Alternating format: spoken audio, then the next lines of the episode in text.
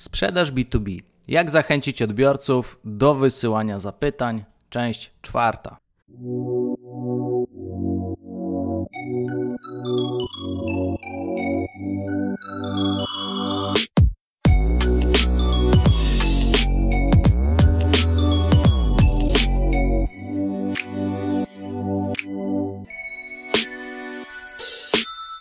Cześć, cześć, cześć. Witam bardzo serdecznie w czwartym odcinku serii Sprzedaży B2B, w którym opowiadałem i będę jeszcze dzisiaj opowiadał o pewnej strategii działań, o pewnym procesie działań, który ma za zadanie usprawnić Wasz proces pozyskiwania leadów w B2B, po to, aby w samej fazie sprzedaży, e, kiedy już Wasi handlowcy kontaktują się z potencjalnymi klientami, aby rzeczywiście ta efektywność e, była dużo lepsza, żeby jakość zgłoszeń, które wpadają, była dużo, dużo większa.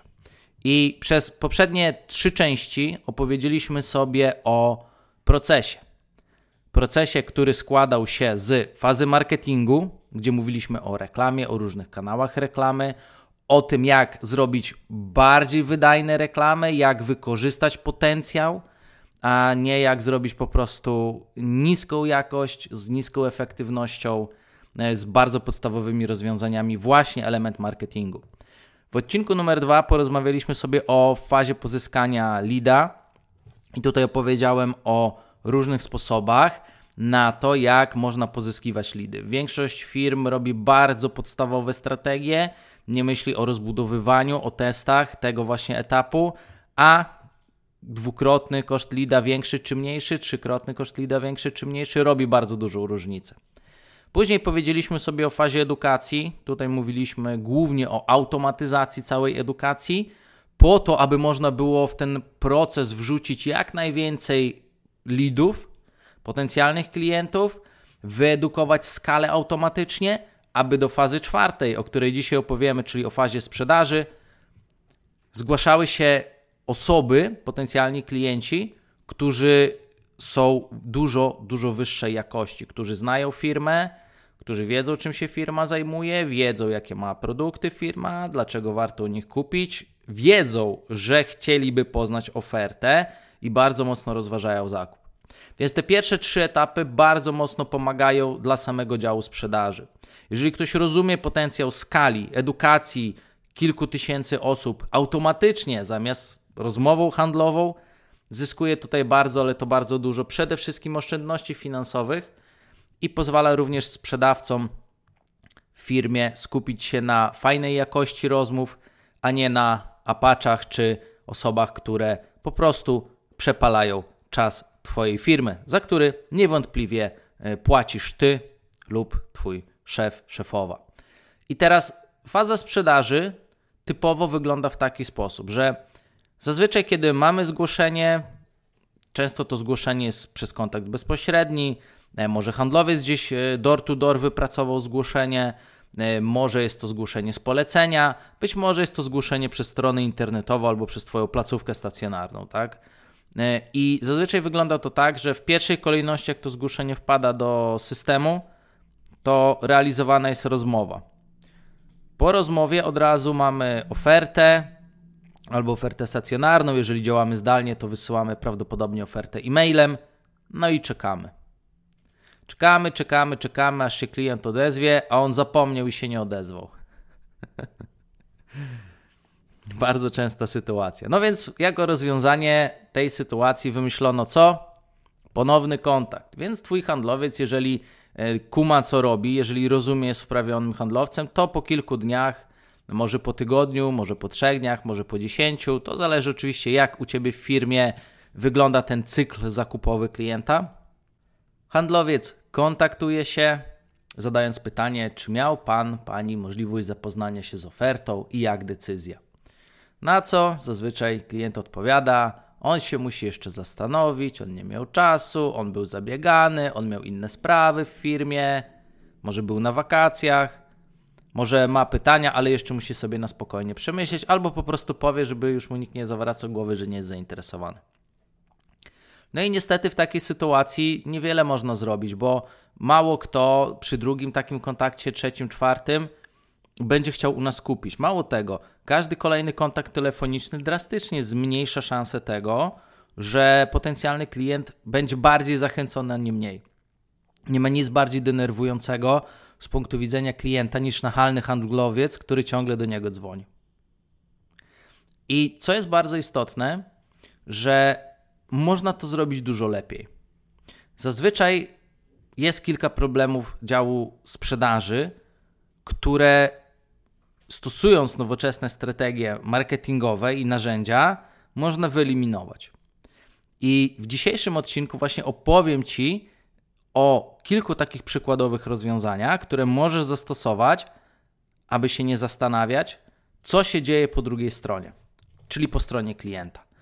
I te wskazówki pomogą Ci również wyeliminować ten problem, o którym przed chwilą powiedziałem, tej tradycyjnej drogi, że tak naprawdę, jeżeli klient nie jest zdecydowany po pierwszej rozmowie, może po drugiej, to bardzo ciężko jest sprzedać, bo tak naprawdę nie wiemy, co się dzieje po drugiej stronie. A co by było, gdybyśmy mogli po zakończeniu rozmowy, nie wykorzystując rozmowy telefonicznej, bardzo fajnie wpływać na to, jak dalej pracujemy nad naszym potencjalnym klientem. Tylko za pomocą innych kanałów, innych punktów styku. Czy to by było dla Ciebie ciekawe? W takim razie przejdźmy do pierwszego elementu. Pierwszym problemem działu sprzedaży, już poza oczywiście y, samą rozmową ze sprzedawcą, o której dzisiaj nie będziemy rozmawiali, jak wyszkolić sprzedawcę, to takim pierwszym problemem po zakończeniu rozmowy jest przede wszystkim kwestia dostarczenia oferty.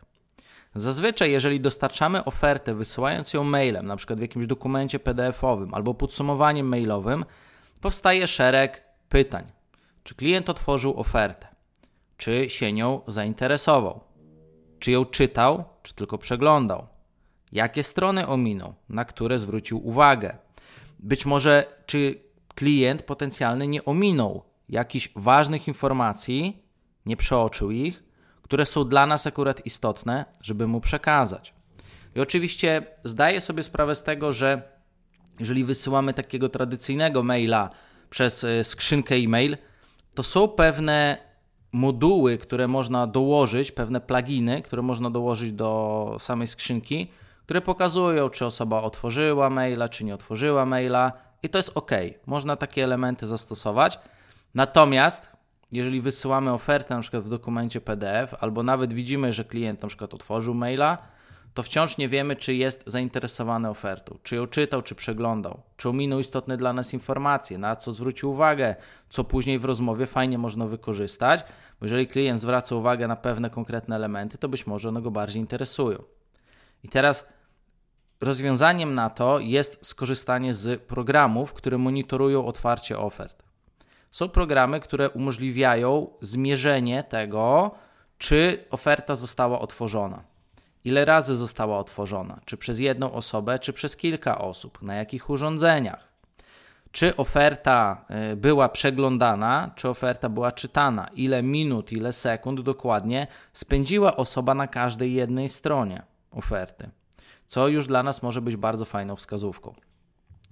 Ja na przykład e, bardzo też e, mocno zwracam uwagę na rzecz numer dwa. Dzięki temu, że w ogóle monitoruję takie rzeczy, czyli jestem w stanie od razu zobaczyć, że ok, jeżeli klient mi w ciągu e, dwóch dni otworzył trzy razy ofertę, może warto by było do niego zadzwonić, nie czekając na kontakt z jego strony, bo on jest zdecydowanie bardziej gdzieś zainteresowany. Natomiast jeżeli widzę, że na przykład klient nie otworzył w ogóle oferty, to też mogę coś z tym dalej zrobić. I będziemy między innymi mówili o follow-upach, bo dzwonić do kogoś, kto nie otwiera oferty, e, lepiej tego e, nie robić. Nic z tym nie zyskujemy. I teraz też dzięki temu, że my jesteśmy w stanie zobaczyć na przykład, które strony osoba czytała, a których nie czytała, i my widzimy, OK, klient ominął dosyć ważne informacje na stronie 7 naszej oferty, to ja je potem w dalszej rozmowie telefonicznej opowiem, bo to może go bardzo zaciekawić. Więc już jeżeli dokładamy takie narzędzie do działu sprzedaży, w którym monitorujemy, co się dzieje z naszymi ofertami, sprzedawca może lepiej przygotować się do kolejnych rozmów z potencjalnym klientem i dzięki temu może mu opowiedzieć informacje, które będą dla niego indywidualnie ważne. Teraz kolejną bardzo ważną rzeczą, która y, może usprawnić pracę handlowców, to jest sama oferta. Dzięki temu, że mierzymy, co się dzieje z naszą ofertą i jak potencjalni klienci reagują na naszą ofertę, możemy tę ofertę usprawniać. Czyli możemy, jeżeli widzimy statystycznie, że pewne strony są nieczytane, pomijane, możemy zacząć te strony modyfikować.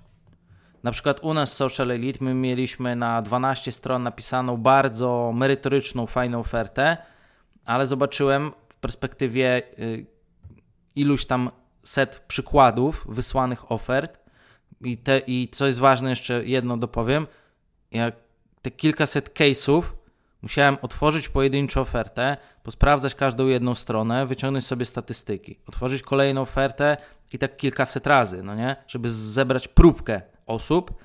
E, I dzięki temu, że wykonałem taką pracę, byłem w stanie e, ustalić, czy skracam ofertę, czy dokładam strony, które strony wyrzucam, na czym osobie może zależeć, na czym jej nie zależy. I dzięki temu, wyłapując właśnie takie elementy, cały czas zmieniam swoją ofertę, mimo że to jest ta sama usługa, może być ten sam produkt, ale stale zmieniam tą ofertę, stale ją dopracowuję, po to, aby każdą jedną stronę statystycznie jak najwięcej osób przeczytało jak najdokładniej. I właśnie korzystając też z narzędzia, możemy usprawniać nasze oferty. I usprawniona oferta na pewno bardzo fajnie pomaga dla handlowców zachęcić potencjalnego klienta do kolejnego kontaktu. Jeżeli mamy oferty, których nie jesteśmy w stanie monitorować, których nie wiemy, czy klient czyta, czy nie czyta, które wydaje nam się, że są fajne, bo nam się podobają, ale nasi odbiorcy je tylko przeglądają albo mijają większość stron, nie pomagają w sprzedaży.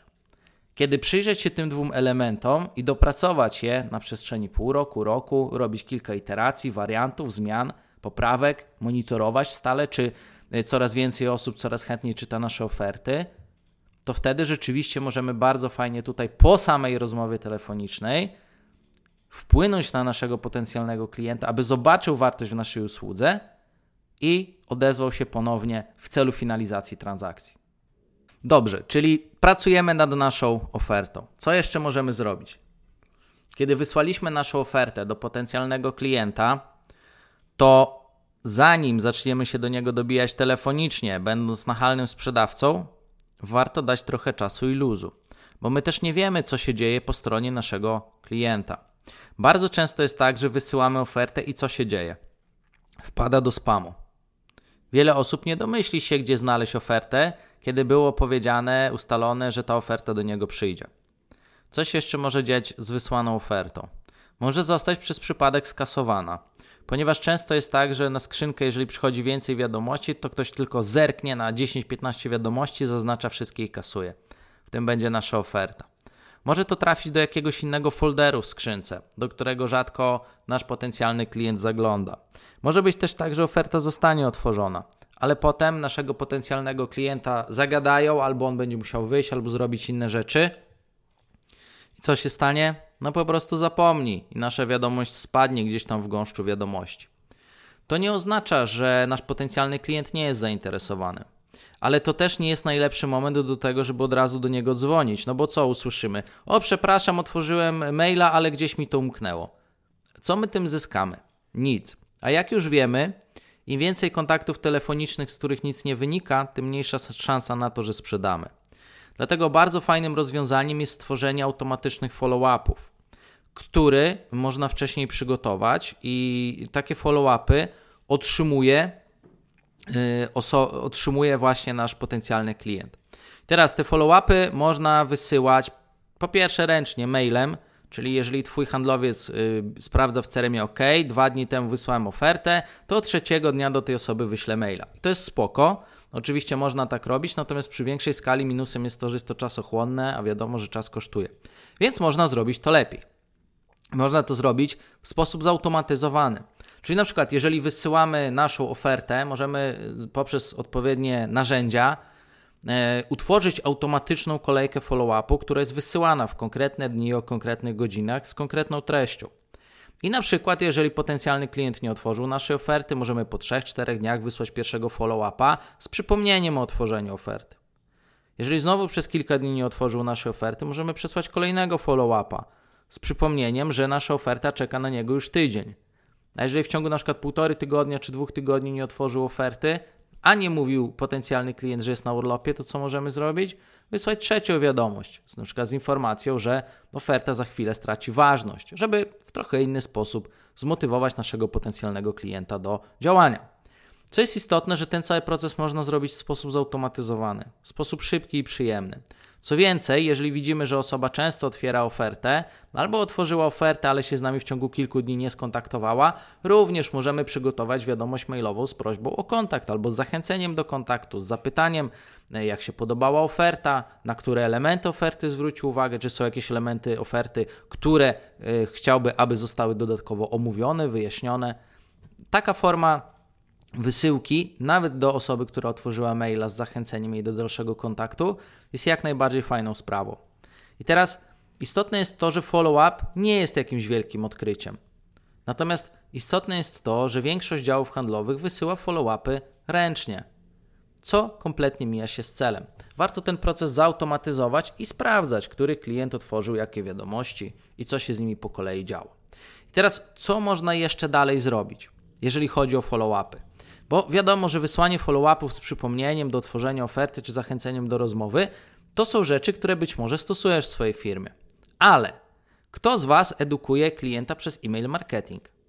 Nie mówimy tutaj o follow-upach dotyczących oferty. Mówimy tu o sytuacji, w której zakończyliśmy rozmowę z naszym klientem, wysłaliśmy do niego ofertę, a niezależną ścieżką edukujemy go dalej z zakresu tego, co oferujemy. Czyli robimy takie dodatkowe wysyłki e-mail marketingowe do osób, które zakończyły rozmowę, po to, aby z tymi osobami e, właśnie bardzo fajnie dalej porozmawiać, dalej ich poedukować. I teraz, co jest istotne, że dzięki e-mail marketingowi, dzięki narzędziom do e-mail marketingu, nie musimy od razu dzwonić do tych osób i budować wartości naszej firmy, czy odpowiadać na najczęstsze pytania. Możemy zebrać listę najczęstszych pytań, które osoby zazwyczaj mają po otrzymaniu oferty. Czyli ktoś czyta ofertę, ma dodatkowe pytania. Zróbmy listę tych dodatkowych pytań. Przygotujmy kolejkę maili, które zrobimy za pomocą e-mail marketingu. E, nie takie typowe follow-upy z ofertą, ale bardziej właśnie kolejka edukacyjna. I co jest ciekawe, że możemy na przykład przygotować case studies, możemy przygotować opinie klientów, możemy przygotować odpowiedzi na najczęstsze pytania, po to, żeby doedukować naszego klienta po rozmowie z handlowcem i zbudować lepszą wartość tego, co oferujemy. Czyli zobacz, oprócz samej rozmowy telefonicznej możemy stosować follow-upy, możemy również stosować e-mail marketing, właśnie w celu budowania i edukacji e, naszej oferty, tak? Budowania wartości naszej oferty i edukacji. Może być tak, że potencjalny klient może nie odbierać, może nie odpisywać. Dlatego poleganie na samym telefonie do potencjalnego klienta bardzo mocno zawęża nam możliwości pracy nad nim, przekonywania go do tego, że nasza oferta jest bardzo dobra i warto z niej skorzystać. Dlatego dołożenie follow-upów czy e-mail marketingu jest tutaj jak najbardziej dobrym kierunkiem. Oprócz tego, bardzo fajną sprawą jest zrobienie reklam na Facebooku do osób, które wysłały już do nas swoje zgłoszenie, które e, przeszły rozmowę. Dlaczego? Dlatego, że reklamy na Facebooku to jest coś, za co my płacimy, żeby wyświetlać się potencjalnym klientom. Może być tak, że ktoś nie odbierze e, od nas telefonu, nie odpisze na maila, ale dużo większą szansę, że zobaczy potencjalny klient nasz komunikat, daje nam właśnie między innymi reklama na Facebooku, która jest przygotowana do osób, które wysłały do nas zgłoszenie. Jest to reklama remarketingowa, która pojawia się właśnie osobom na przykład po określonym czasie, które wysłały do nas zgłoszenie. I teraz, jeżeli y, rozmowy zakończyły się jeszcze niepowodzeniem, nie mamy y, pozyskanego klienta, to możemy przygotować właśnie reklamy, w których treści odpowiadają na najczęstsze pytania, Możemy przygotować reklamy, w których pokazujemy na przykład case studies podobnych do naszego klienta projektów i korzyści, albo pokazujemy case studies zastosowania naszego produktu w różnych życiowych sytuacjach czy biznesowych sytuacjach. E, pokazujemy korzyści, tak? Pokazujemy opinie klientów, którzy już skorzystali i wszystko to robimy w reklamach. Ponieważ jeżeli ktoś potem przegląda sobie Facebooka czy Instagrama, tak?